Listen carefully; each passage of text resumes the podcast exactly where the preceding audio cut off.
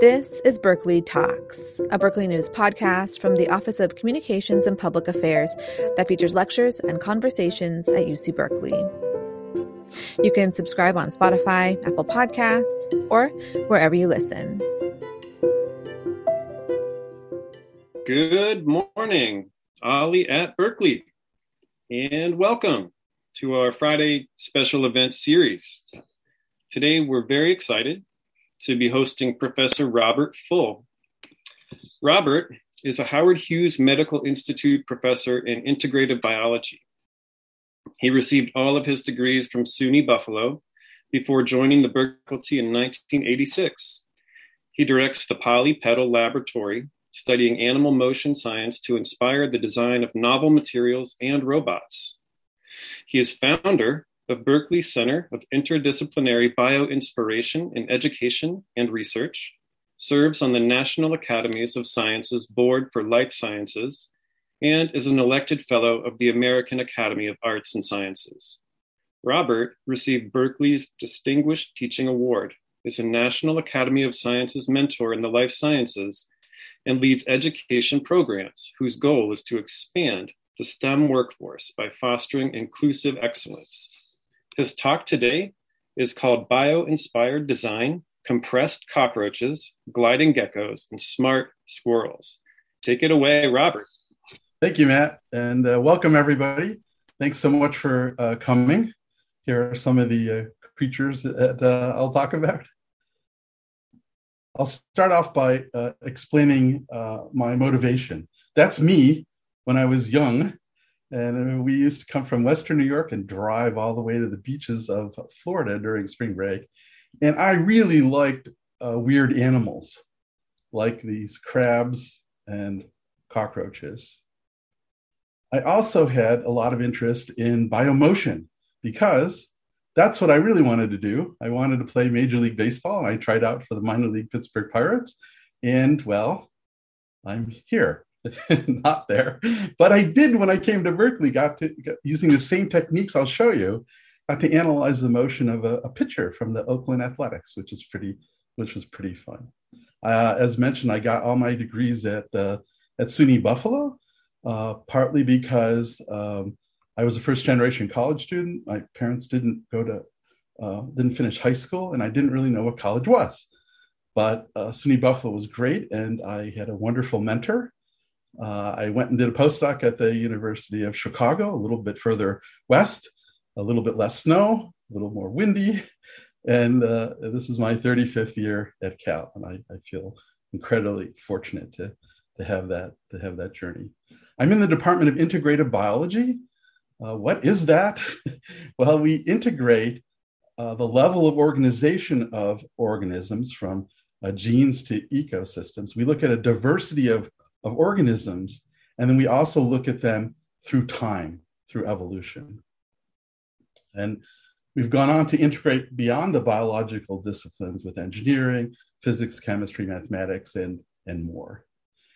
Uh, what this allowed us to do is to really look at this integration to show really how it showcases nature as a library of designers so this is the area I'll talk about. Some call it biomimetics or biodesign. It's just basically uh, learning from nature. And here are some of the click examples, uh, like a Velcro and, and, and flippers that, that, led to wind turbines and, and lotus leaf, uh, wonderful paint. And I'll show you our gecko example.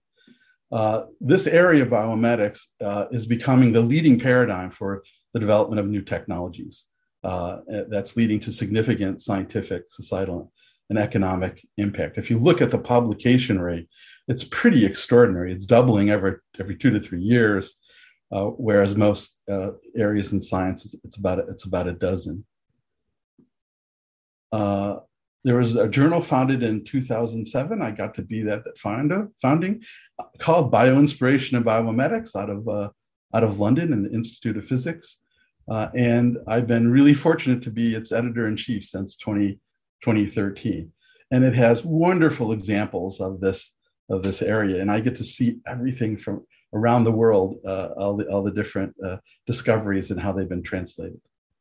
And the area in particular of most rapid growth was is bio-inspired robotics.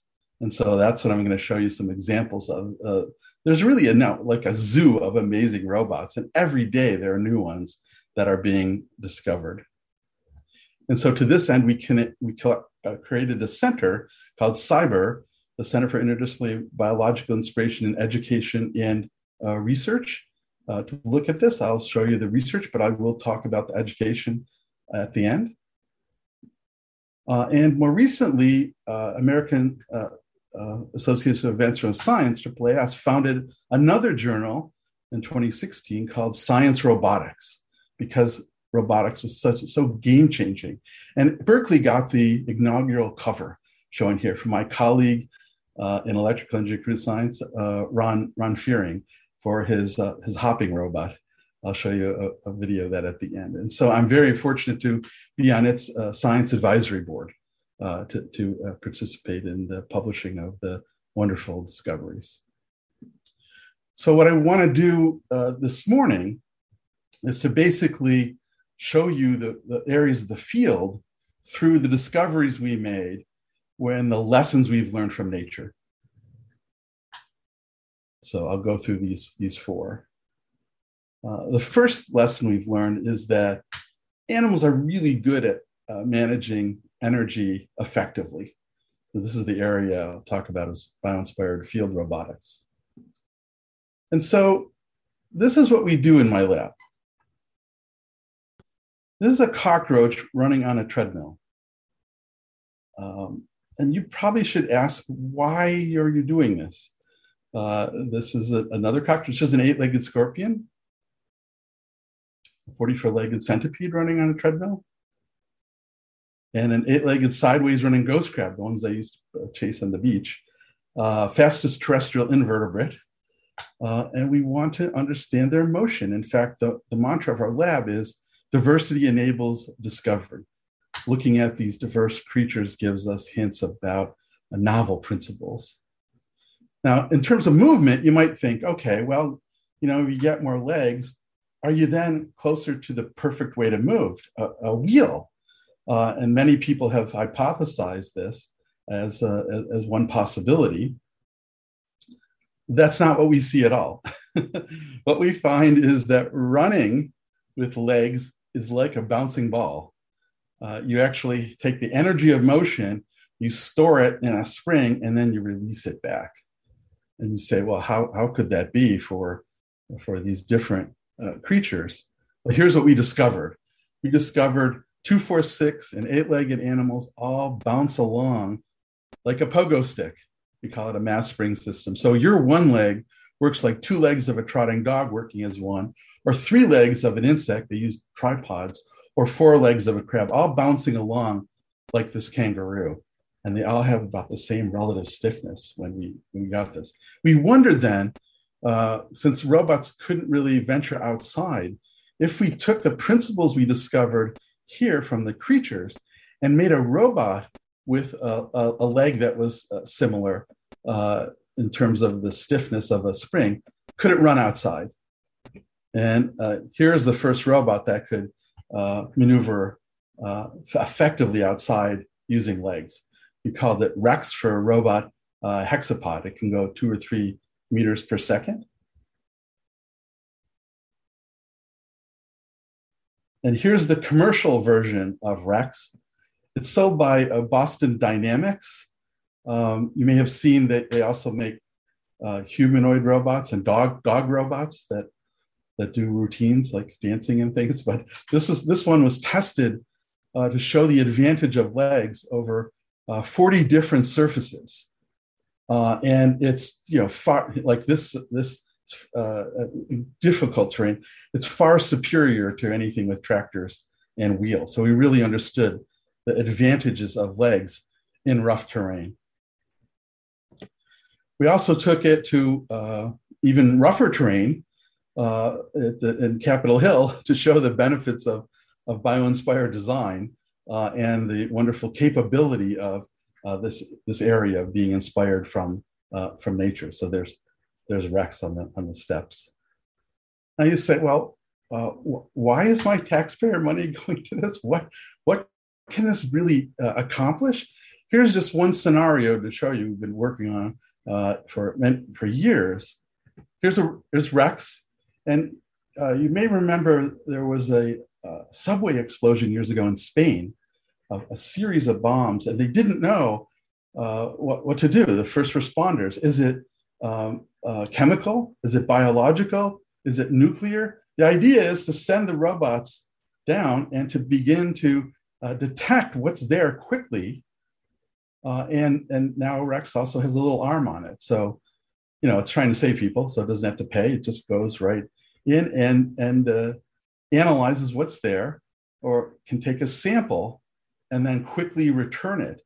Um, in addition to the ground robots, there's now a coordination with, with drones that can also fly in and have a different perspective. So RHex now uses a LiDAR, a laser rangefinder, to find out where the stairs are, and then it actually changes its gait from that tripod gait uh, to a wave gait in order to uh, maneuver uh, back up the stairs and return the and return the sample. So you can imagine a, a bunch of these coming in in whatever entry point is available to quickly determine uh, what the uh, what the risk is, what the hazard is.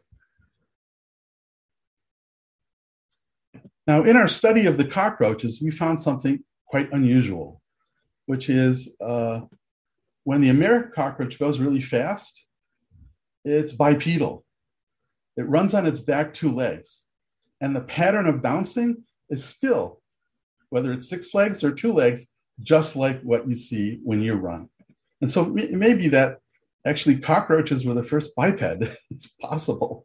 Uh, and of course, to demonstrate this general principle, if you work with amazing engineers that, that like we do, uh, they can actually make robots do this too, even when they're six-legged. So this is a bouncing robot using the same principle. In fact, the principles we've extracted are so general uh, that they can be used to set the stiffness of prosthetics to allow people to uh, to regain function. Uh, and, and so the, the principles are so uh, general uh, that they have uh, are part of the influence of many fields, and we're incredibly excited about the potential application of these of these principles. In addition, when I published that paper that cockroaches can run on two legs, I had a call from a company called Pixar, and they said, Hey, we're making a movie about bugs, and you have bugs running on two legs. Could you help us make the characters? And so that's what we did. We spent a lot of time making all these characters and helping them, which was pretty, pretty interesting, pretty exciting. So here's one of the bipedal bugs. And we learned a lot about how we use motion uh, to develop characters, not copy the, their motion, but develop their, their personalities. And, and so that was a, a wonderful uh, collaboration. If, I, if you remember anything from my talk, this is what you should remember, which is uh, you never know where curiosity based research will lead. And, and I hopefully, just in that first example, I've shown you that you could not anticipate those kinds of, of connections. All right, the, the second lesson uh, I'll talk about are is the fact that animals and the environment are really inseparable. Even though we study things in the lab, we know that we need to look at the, the environment. So I'll talk about attachment, and that's a, a show, an example of the incredible advancement in bio-inspired materials. In fact, there's so many things being developed. Here's just a list of the different capabilities of the bio-inspired materials and the creatures that are uh, inspiring them. And this list is just, you know, every day new discoveries come out about uh, the, uh, the, the, wonderful capabilities uh, for, uh, for biomaterials. And that's in, in, part because natural technologies are now fi- finally moving to a place where nature can be a wonderful teacher. And that's happening light speed. Uh, so attachment, what, what was our inspiration? You know, not not this guy, but this one. So this is it's a gecko. It's a gecko gecko.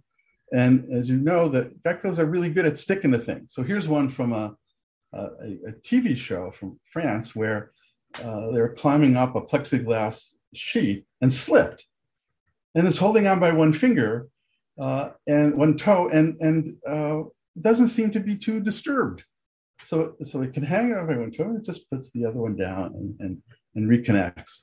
So we looked at their feet, and what we found is that they they look like alien feet. I mean, these are real gecko feet, and they're bizarre, right? They have bizarre toes. Why is that? We still don't quite know why that is. That would be a nice uh, follow up the next PhD project. But we but we've learned some about how they how they stick with these remarkable toes.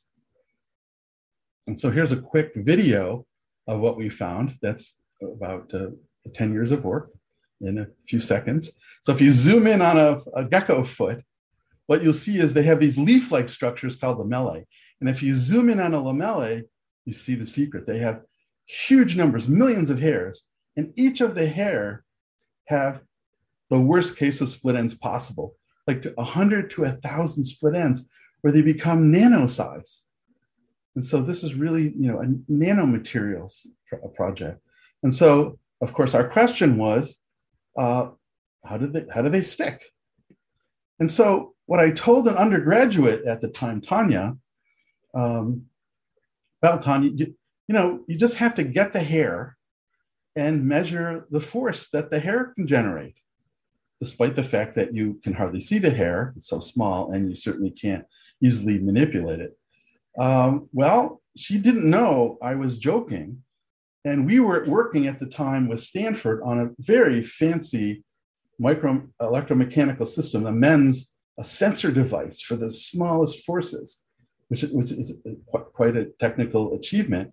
Tanya went, took the, the, the hair with her surgical hands, glued it to an insect pin, took a wire, and then pushed it on a wire and bent the wire and measured how much force it required to bend the wire. And she got the same result we did. So she actually measured the force of a single gecko hair. And I would say throughout my career uh, that uh, undergraduates are our secret weapon. Uh, and that's because they don't know what can't be, can't be done. And that is uh, incredibly important when you go for creativity. Yes, a lot of times they do things that, that aren't productive, but they come up with things that we don't see because our mind is, is, is fixed. And so I've had just amazing undergraduates at Berkeley uh, and I feel uh, so fortunate. I'll show you some of them, but here's a here's Tanya. And so, what did we find in looking at this and making these these force measurements? What we discovered was that uh, the gecko hairs don't stick by Velcro or by suction or by uh, glue or or capillary action. Uh, these two billion nanosized split ends stick by intermolecular forces called van der Waals forces. Uh, it's just hard to believe. It's, um, it's just amazing. Uh, but what we did is we went through uh, and, of course, got a physicist uh, who works on van der Waals forces. Uh, we gave him uh, the, the, the challenge of give, give, us an experiment that we could do uh, that would convince you that that's really what, what's happening. And he did. He never, he didn't believe that it would work at all it did. And of course, he wanted to be on the, the next paper, which he was. So it was a wonderful interdisciplinary collaboration. Now, if you look at these, this is just one gecko, right? Uh, there's a lot of geckos, and we are incredibly fortunate to have uh, museums in our building, in the Valley Life Science building on, on campus. Here's one of them, the Museum of Vertebrate Zoology. And it literally is a library of design ideas. You know, it's not a, a public museum, but it has incredible research uh, resources uh, where you have access to, to biodiversity. You can see how important it is. Here's, here's my former graduate student, Anne Peattie, who says, okay, I'm going to look and see all these different geckos and how different uh, their, uh, their hairs may be. And that's what she did for part of her thesis. And what she found was there's incredible diversity. So the one I, I showed you on, is on the, on the left, but uh, all of them have different hairs of different structure, size, thickness, different numbers of split ends. Why? honestly, we still don't know. My guess is that allows them to stick better to particular surfaces, but uh, but you know, but we don't know. Tremendous diversity that we want to uh, further explore. So what we end up doing then uh, is to uh, take actually one of the simplest uh, uh, creatures. It wasn't even a gecko. It's a it's a lizard, but it just had a hair it, without the extensive branching to, to study. And then working with my uh, colleague, Ron Fearing in, in, engineering, he was able to make one of the first synthetic self-cleaning dry adhesives, uh, learning from the gecko, a, a nano array uh, that had a lot of the properties of what we see in the, in the gecko. Now, it takes a pretty long time to translate this into products, but one of the uh, former postdocs, who now directs the Max Planck Institute in, in Germany, uh, started a company called nanoGriptech, and now finally it's advancing in its association with it with another company to begin to make uh, gecko-inspired adhesives for wearables, for different types of sports, as well as uh, medical equipment. And so here's the first human uh, supported by a gecko inspired adhesive. That's my uh, former graduate student, now professor at Lewis and Clark on the left, and that's his firstborn child.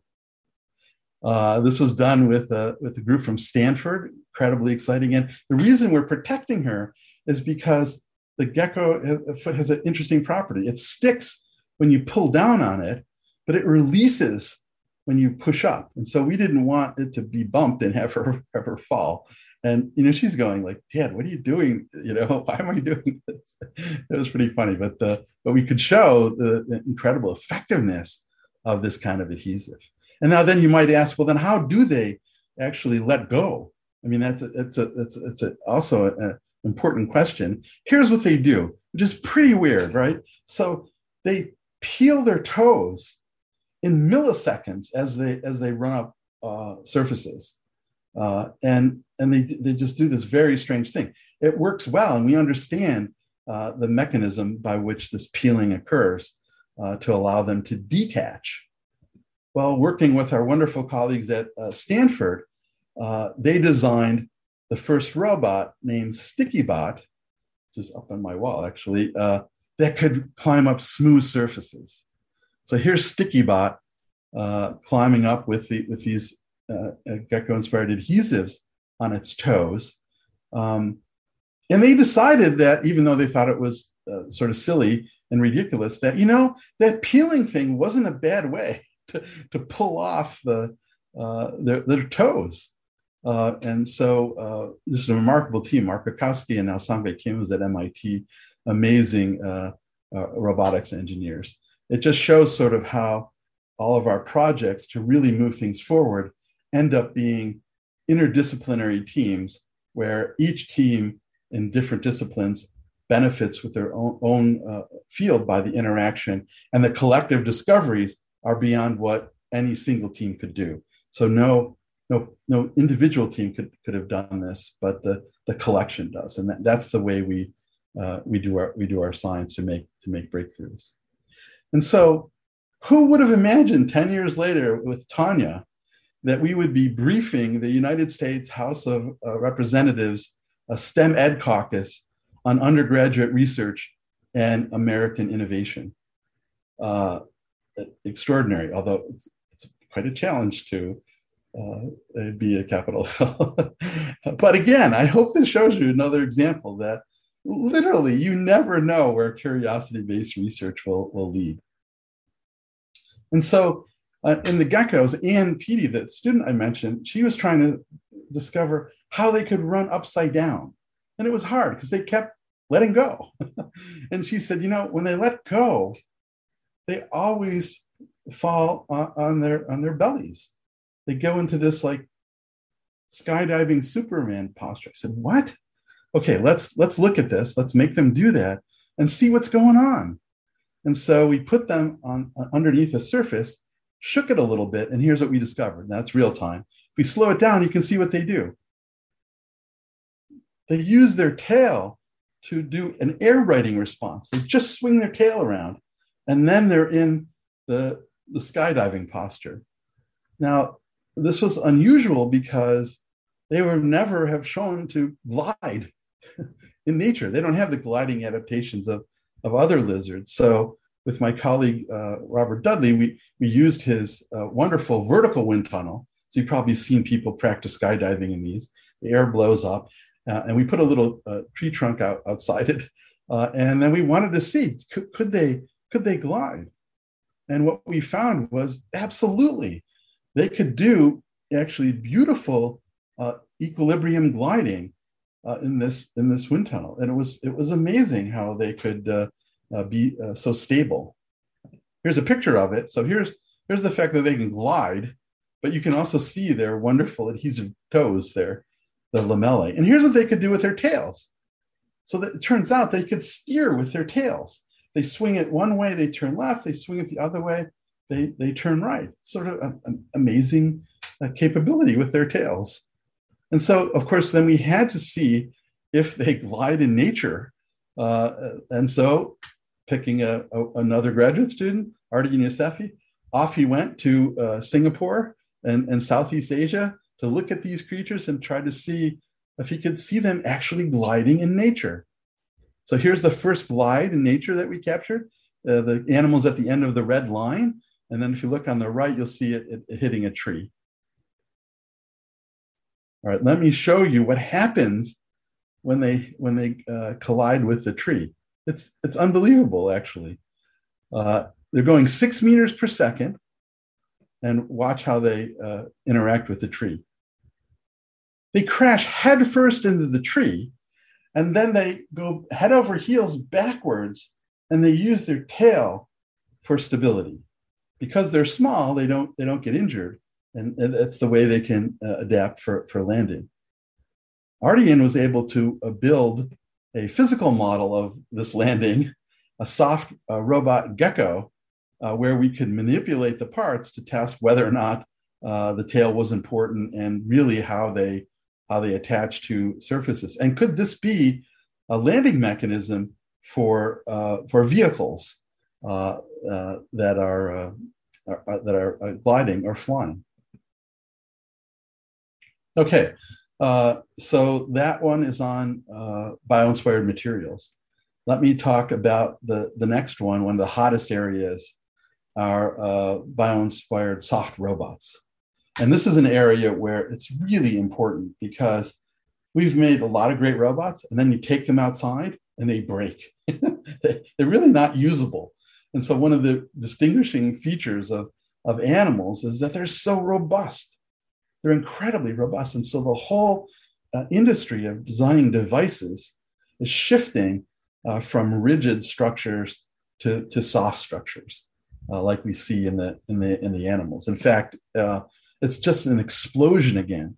And so if you look at all of these different bio-inspired soft robots and the number of publications in the, in the new field of soft robotics, it's just taken off. And uh, and in our journal, that's that's one of the uh, most frequent uh, papers that we that we publish is that capability of of soft materials that you can use for so many different things. And so so what did we wonder about?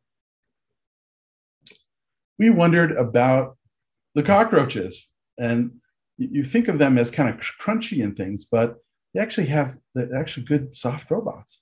Their skeleton provides support and protection, anchors their muscles. They can locomote with it, they can sense with it. But if you look at the, the exoskeleton carefully, what you see is that it's really just a bunch of skeletal plates and skeletal tubes uh, with, a, with a compliant membrane attached to it. And so, uh, again, collaborating with my colleague, uh, Ron Fearing, he pioneered a new uh, way to design a soft robot, an origami approach called smart composite microstructures. So, what he was able to do is to um, take a design drawing, laser cut it, laminate it, and then fold it up to make a robot. And so here's one of the first robots called Dash for Dynamic Autonomous Sprawled Hexapod. Uh, and you could then design in robustness that would allow it to really function uh, for, for a task in, in nature. Uh, and so you have to be careful what you tell graduate students because you said uh, just off, oh, what happens if you throw it off the top of a building? so they did that with the computer science building. Here, here there's thesis uh, uh, hitting the ground, and we're wondering, is it still working? It's still working. That's pretty robust. Even more extraordinary than that, the group of, uh, of graduate students realized that, hey, we, we should form a startup. uh, this, this could be pretty neat uh, for a design of, of an educational robot. And so they did. They did a Kickstarter, Uh, uh, developed a, a, a, wonderful design, uh, called it uh, Dash Robotics, and amazingly worked really effectively, so effectively that Mattel picked it up for a, for a toy robot. They called it Kamigami. Here's the actual robot.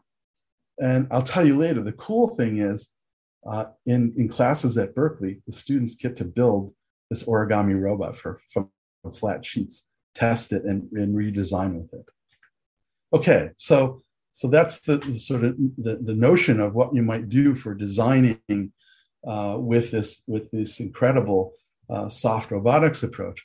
Well, my graduate student, Kaushik Jayaram, wondered, you know, can this explain how they seem to be able to go anywhere? Uh, and so what we did is we said, okay, let's check that out. We'll CT scan them and we'll have them go through the smallest crevice that we could. They can go through a crevice that is the, the height of, of two stacked US pennies. They can compress their body by over 50% uh, which is extraordinary, right? How do they do this? Uh, and so we took a look at this.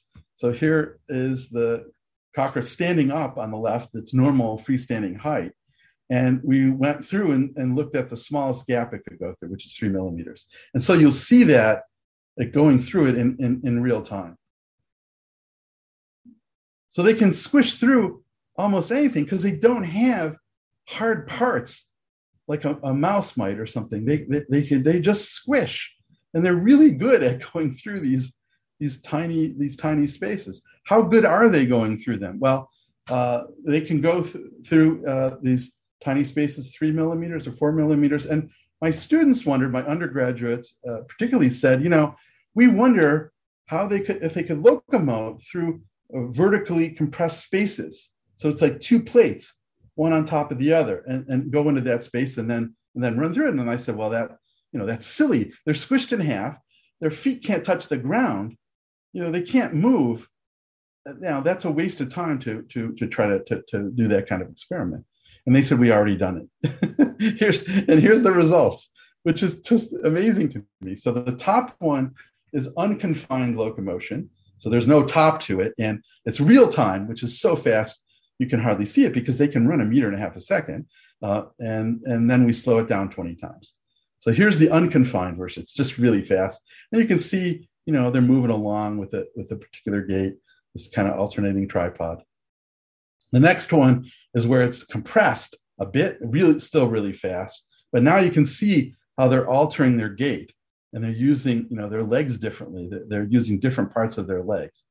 The bottom one is the smallest surface that uh, gap that they could uh, confined space that they could move in four millimeters so i'll first show it real time and then i'll slow it down 20 times okay this is so this is real time now it's slowed down 20 times so yes it is the case that in the smallest spaces in your walls in your ceilings in your floors that they can zoom around that fast. And what we found is that they're not using their feet at all. They're compressed and they're using the spines on their leg uh, to have sufficient friction in order to move. So then we wondered how, how robust are these? Well, if you're an engineer and you want to test that, you put them in a materials testing machine. So we did that. And so here's the test of their robustness. Uh, no cockroach was harmed in this experiment, we tested them actually flying and running before and after this, and this did not do anything to them. So we looked at their stress strain relationship, uh, different rates. And what we discovered um, remarkably was that uh, even at 800 times their body weight of squishing them, uh, they weren't injured. Right. So it's just so it's just amazingly robust. So we said, okay, we have to build something like this uh, to test to see if uh, it can also withstand this kind of compression. So, so my student looked at the uh, architecture of the creature and built one of these origami uh, robots. He called it CRAM for crawling robot with articulated microstructures. Uh, so here's CRAM freestanding, and here it is compressed. And here's a video of uh, CRAM running uncompressed and then compressed. In our interactions with first responders in FEMA, they told us we first it looked much more like a cockroach originally, and they said you can't do that. Imagine someone's trapped and a cockroach is coming at them, and so we made this shell that we think is a little bit uh, easier to interact with, uh, but uh, but it can do it. It can move, even though it's compressed fifty percent, uh, because of this wonderful nature of being a, a, a soft uh, creature. And so uh, we now envision that bioinspired robots can have tremendous impact on conservation, monitoring, inspection, search and rescue, uh, security, and we're looking at uh, this with uh, uh, Professor Robert Robin Murphy, who runs a wonderful center for urban search and rescue and and people who've interacted with with FEMA. Uh, so we're really excited about that capability of getting information that's important really quickly. Again, I hope that this is another example of the fact that you never know where curiosity based research will lead. We just wondered how they could squish through stuff. And now, and it's, it's amazing actually to, to then be able to take those principles and use them. Okay, the last one I'll talk about uh, is our uh, ongoing project now, a recent project on the fact that animals can learn. And we call this area uh, cognitive biomechanics. So we're talking about bio-inspired learning, decision making, and even creativity and uh, innovation. And so you may have heard a while back that uh, that DARPA had a robot contest called the DARPA Robotics Challenge. Uh, it was challenging it's actually really hard to get robots to operate in unstructured environments. I know you see them doing amazing things, but they didn't have three months to practice on the same uh, uh, situation, same scenario. They had to do novel, novel environments, and uh, it's really hard. Uh, and yet, you know, not not so hard for creatures. And so, what's the difference? That's what we wanted to find out. So this is a big challenge. Uh, so we call this uh, cognitive biomechanics. Uh, and the animal we selected is the squirrel. So if you've ever been on Berkeley campus, there's a lot of squirrels uh, and people feed them all the time. And that was an advantage for us because it turns out the squirrels don't perform if you put them in small little cages. So we actually wanted to study them outside. And it turns out we had one of the world's experts, Professor Lucia Jacobs, on squirrels from the psychology department, just incredible wealth of knowledge uh, to that we, we work together on this project. And and so, you know, why are we looking at, at squirrels? It's because they can do this. It's amazing, actually. How do they know what their capability of body, their body is? How do they know that the next branch is going to support them? Because if they make a mistake, the hawk eats them, right? And so, so how, how do they know this? It's a it's an inc- incredible capability. And so uh, recently, uh, uh, Nate Hunt uh, worked on this for his PhD. He's now a professor at University of Nebraska. Uh, and uh, we, we published it in the journal Science. And so here's what we did. So we took this magnetic board with perches on it and we wheeled it outside to the eucalyptus forest behind uh, uh, to the side of our building. Uh, and so here's the setup usually take turns, but that, that one tried to cheat and cut in line.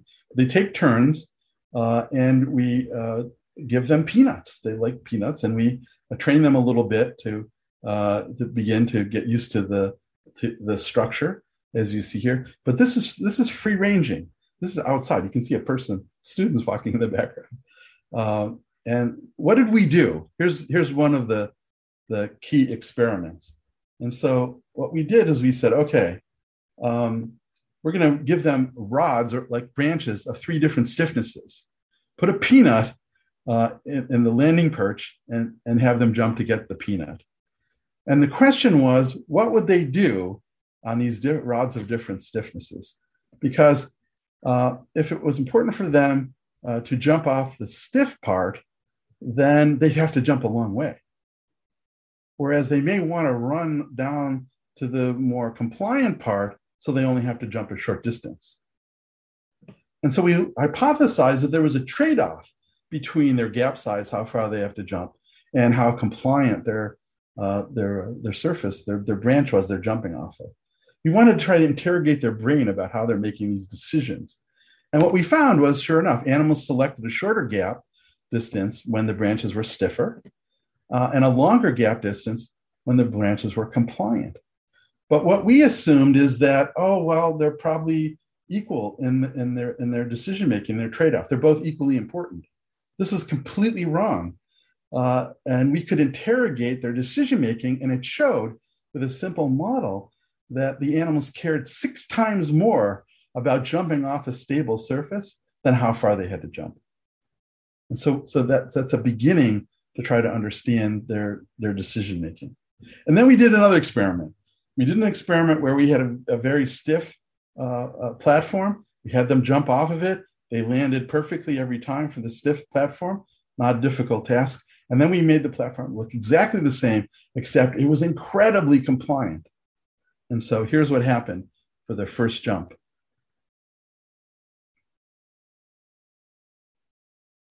We did 652 trials and they never fell, but you can, but they just made it in this one. And it turns out that all it took were five jumps until they were able to learn to land perfectly on the perch. It's so, sort of remarkable learning for a pretty pretty difficult task. And so then we were pretty excited and we said, okay, let's do another experiment. Let's uh, do tra- a transfer learning. Let's move the perch back. Let's move it up so it's harder. And let's see if the ones who did it before do better than the ones who didn't. So we have the high speed cameras rolling. We're collecting data ready for the first trial. And here's what they did. It like parkoured a wall uh, and added a control point. Uh, it was it was innovating right before us, and of course it landed and looked at us like, okay, we're squirrels, you know, um, we can we can get into bird feeders. But but it was it was remarkable because that was not you know something that they they did before. And so we I, I, there's a lot we have lots of examples where they innovate like this where, where we're trying to do a particular experiment. And it's more important that we find out uh, how they how they get around it uh, to understand uh, the the cognitive part of it. And so we have lots of examples of it, which is pretty pretty amazing and, and incredibly incredibly exciting. And so uh, we have a wonderful interdisciplinary team uh, working on this of people that work on uh, metamaterials, ones that are actually recording uh, in, in, in rats from the hippocampus to try to understand what the brain can tell us. And we have uh, roboticists. But we're just, you know, in, in the uh, in sort of middle stages of this uh, development. And we, I can't, I'm, I can't show you the, the agile robot yet. The most agile robot ever built is our goal, and you know we're not there, but we have some hints about it. And so let me show you the kind of latest uh, uh, robots that we're going to to mesh together that hopefully will also allow this kind of decision making uh, and thinking. So here, here they are. So uh, the one on the upper left is the fact that we found spines are probably pretty useful. None of the robots you see have built the spines, and then uh, there's one that uh, can uh, maneuver and, and, jump on the bottom. Both of those from from our our lead at the University of Pennsylvania, and then the upper right is a a robot called Salto, from uh, a grant we worked with uh, Ron Fearing on at Berkeley, uh, making just a monopod hopper and monopod jumper. So these are all the beginning robots to think about decision making, learning, and innovation. So you can see the backbone bending one, you can see the one on the bottom doing jumping, and the monopod hopper just you know hops. And so we we're, we're able to, do power amplification for animals to that hopper. And so we're trying to put all these together to give it the, uh, the uh, agility uh, that we see uh, in, the, in the squirrels. And what partly we found was that much of the capability of the control is built into the morphology itself.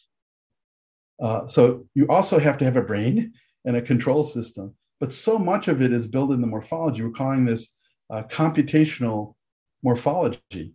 And, and the more we work with the metamaterials people, the more we realize that you can build a lot of intelligence right into the materials, which is what we find uh, in, in, the, in the creatures. So it's a very it's a very good lesson. So another example of where you never know where curiosity-based research will lead. Stay tuned. Uh, we'll see uh, what we can develop for these in these squirrels. So let me finish by telling you how uh, we try to share our approach in research with these wonderful interdisciplinary teams with students. How could we set up a program uh, to, to do that? And that's what uh, uh, HHMI has supported us on. So I got this wonderful HHMI grant, uh, and the um, program I called Eyes Towards Tomorrow. Uh, and so it's it's uh, involve, imagine, invent, and innovate. Uh, and what it is is it really is uh, the wonderful uh, integration of discovery-based learning. So all our classes are we try to have students make original discoveries in the class in the classes through through labs and, and, and field experiments. And it's uh, combined with design-based learning, which is what you know Obama really pushed that uh, for a nation of makers, because the real power of the of the revolution is, is in its democratizing effect because now almost anybody can can innovate and that's that's what's happening. And we, we strongly believe that uh, diversity is demanded for that innovation that the real promise rests in uniquely diverse communities that are engaged in these interdisciplinary approaches to solve uh, important societal problems so to this end I, I created a course called bioinspired design uh, which I, which in fact the, the labs are going on right now as we speak. The students are are doing a wonderful makerspace activity where they're designing uh, novel splints for uh, for finger injuries, uh, and in the past they've uh, built a wonderful prosthetic devices. I'll show I show you that, but this is open to everybody. There's no um, prerequisites. Our aims are science literacy. That is, we, we have the students use the primary research discoveries and extract the principles. We focus on giving them 21st century skills uh, and teaming and, and community building, uh, as well as uh, a career path, a connection to the future. We have 120, 180 students, 36 design teams, half freshmen, sophomores, half non STEM students, uh, the majority female, and about a, a quarter underrepresented and marginalized students from over 40 different majors. So we have incredible diverse interests across the campus to allow people to get together and share their unique uh, perspectives for, for uh, discovery and innovation. And we do it in the Jacobs Institute of Design Innovation. This is like an, we have incredible space thanks to, to Paul Jacobs, a four-story makerspace building for for undergraduates where they can do 3D printing and laser cutting and all these wonderful things. And there are interdisciplinary design related uh, com- um, communities there. Uh, one of the things we did is to uh, have them initially 3D print a prosthetic hand for children. So that looks like this. Uh, and they uh, uh, and they first printed a finger, and their assignment was uh, to um, to print their finger, 3D print their finger, and then stand by the 3D printer and take a selfie. Uh, and they they they kind of they really like this exercise. And then as a team, we had them assemble all the fingers onto the hand. And so it's a great way to introduce them to the makerspace. And then they have several design projects. They make, as I mentioned, an origami robot. They also make a gecko-inspired adhesive and design things from it. Then they have a final project. Here's examples of of a few of their final projects. One team developed a gecko inspired tail balancing system for the elderly very cool, or a spider inspired uh, sensing to restore touch in amputees. Uh, one on uh, muscle atrophy resistant casts, so uh, based on seahorse skeletons. So you know you want to keep your movement in ways that doesn't don't harm you, but you want to restrict movements in, in other directions. is incredibly clever. Uh, and uh, one on a voice recovery system for throat cancer patients based on songbirds. Use a different part of, of their uh, larynx to uh, to produce to produce sound. It's just amazing project. So they all do this showcase. Uh, they do a video and do a poster uh, to show off their stuff. In the larger picture, that's only one piece of what we're creating, uh, which is that's the bio inspired design course, which is part of a student centered creative action community, we call it, because it also includes decal classes. Decal classes at Cal are where students teach the class. They're student led classes. And so a couple of these uh, that, that, students uh, teach uh, intro and uh, for take the big course, and, and also ones for furthering design. And then we also have coupled to uh, registered student organizations, student led organizations. It's the Berkeley Bio Design Community, where a bunch of communities get together and they have wonderful activities like designs and bring in speakers and go, go visit different, different companies. We're really fortunate recently to have um, Berkeley and a wonderful donor support a new program called the Berkeley Discovery uh, Program. And, and here's sort of the arc that we want students, so when they enter in, they want them to follow over their career time at, at Cal. Uh, and uh, we applied for one of these, and fortunately, we got one of these departmental innovation awards for integrated biology. We called it Discovery for All Empowering Inclusive Communities in Integrated Biology. So, so stay tuned. We're really excited to share the kind of approach I showed you uh, with, the, with the campus. And, uh, and just to conclude, uh, we really see that diverse communities hold the key to creativity, that uh, each voice has a unique benefit because we all benefit from inclusive excellence. Thank you, and go Bears.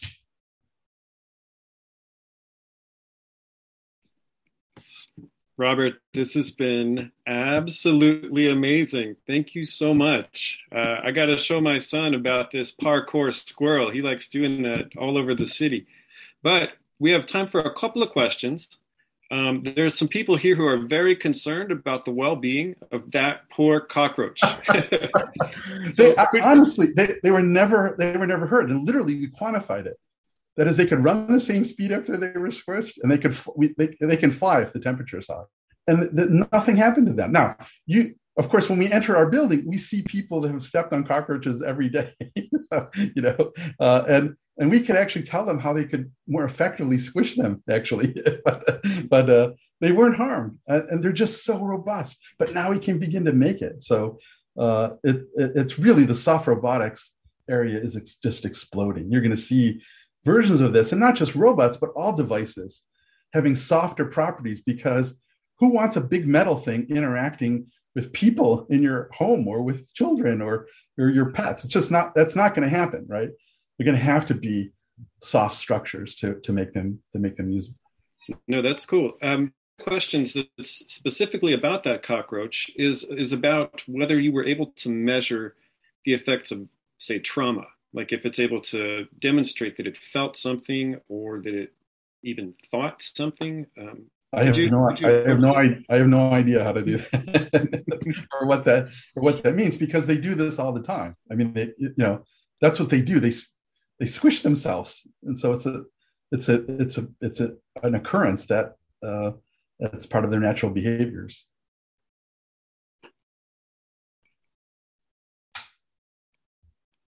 Well, that is cool. There's a lot of people who are saying in the chat that this is their favorite talk of all. If, if you do have other questions for Robert, um, you can put them in there now and he can answer them. There's one at the very beginning here. Mm-hmm. Um, do you also study the movements of underwater creatures, like the octopus or squid? Yeah, we don't, but there's a bunch of other people that do, and so that so that they do it in in all the different uh, environments. And there's been a lot of progress on uh, looking at swimming. Again, the big breakthroughs are with um, with soft robots, ones that can you know can bend very much like we see in, in nature. And yes, there's has been oh, incredible work in Europe. There's been a whole octopus project. So if you look this up, there are there are soft octopus robots that both run on the, the ground, but they jet propel too, uh, and they're and they're amazing. And so yeah, that thing at again light speed development is uh, is amazing. I literally I get to see papers come in every day. It's like it's it's incredible. This is just uh, and and you know they may demonstrate something about building an octopus robot, but really what it is, it's a demonstration of a greater capability that can be used for many things. Right? It's just a really nice example of the capability of different materials and control systems and, and, and designs. That's cool. And there's a couple of more um, kind of practical questions here. There's a uh-huh. question about whether high school and middle school teachers yeah. um, could observe this kind of teaching and curiosity building in STEM. Sure. Yeah. Yeah, absolutely. So we have we have uh, we've done we do uh, uh, tours of our center. That's one way to do it, and also um, for a plug for the Lawrence Hall of Science, we work with the Lawrence Hall of Science and they they run uh, with us teaching it a bio-inspired design camp for high school students, and so that that's pretty that's pretty fun. but um, but for observing the the class and things, we'd be, we'd be glad to, to set something up. Absolutely. Uh, with that, so our dissemination, we've been able to disseminate class to to this class and program to to four other universities, as well as like I said, the Lawrence Hall Science Summer Camp. But ultimately, we, we think it's sitting in a, a sweet spot where it can be used for uh, K through 12. Uh, no, no problem. I did years ago teach a sixth grade class with this kind of approach. Uh, it totally worked. I mean, obviously the projects were simpler and we didn't have the quite technology, but the interest is very high and and uh, and the create it brings out the creativity. So I would like to continue to to, to think about how we could develop a, a, a K through K through 12 program. And what about what about our contingent? There are some folks here who would be interested in joining a makerspace. Um, older learners, is there is there a way? Sure. So I'm I'm on the yeah. Well, that's you know we talked about this a little bit, but now if there's real you know interest, so I'm on the uh, Jacobs Design Institute uh, faculty council, and we we meet and discuss uh, po- possible programs that we develop. And that's this is one of the things we talked about, but really didn't um, uh, have the, have the interest that we needed. Now we can follow up with you if there's that interest. And you know they create programs all the time. So we created a, a Masters of Design uh, program for two years. That is amazing. It's incredible in this amazing makerspace building. And so um, there are tours there. I think there are tours today of, of Jacobs Design Institute that you can take to just kind of see what it's like. But um, but you know, if there's interest, uh, that's that's what the, they do is they offer we create programs to potentially uh, uh, allow you to to uh, to do things. And I, I just tell you that that it's all the different programs uh, in in Jacobs and, and the classes are just so much fun. They're so interesting. Uh, and, and it brings together uh, uh, such diverse people. Like I, I, would say in our design class, we have you know a lot, a lot of different people. But what you see is that the the people who think they're the they're the designers of of a structure or something, uh, especially the engineers, they're not near the most creative people that come up with the ideas. I'll take a history major any day uh, for creativity. They, it's just you know you bring to, you bring what your your experience has been, and you and as long as you you put it, we work on teaming really hard, teaming activities, so that we make sure before there's a consensus that everybody has a voice and everybody shares and they feel comfortable in doing that. And and then we, when we do that, we have this thing called a collaborative plan where everybody kind of says what they can do, what they're best at, and we sort of they decide who does what when and things, and it works out, you know, really well. And so, uh, so it'd be interesting to to you know develop a a program with projects, you know, that that you might be interested in. I think that would be great. or even or even sit in on teams or something, or be a part of the of our our, our biodesign community. You know, that's another possibility, right? Our our our registered student organization. I think this is great. This is wonderful. well, Robert, um, it's wonderful to have you today and um, to know of your interest and to take up your suggestions. We have been working with the Lawrence Hall of Science on our National Science Foundation grant, um, which we'll fill you in on. And we've worked with Great. the Jacobs Center for Design. We are very interested in bringing OLLI members together with undergraduates uh, we see a lot of potential uh, on both sides having um, uh, a good exchange. Um, we've done some uh, co-designing work, and and we definitely see the future for that. And with you, so thanks a lot for Sounds today. great. I, I'm I'm incredibly excited about this, and I think that it could add a whole other dimension to the students' education if if we can set up something that would be fantastic. Okay. Outstanding. okay. All right. Well, thanks a lot for today. I know we, we've just run okay. out of time, but um, thank you again for okay. all of this.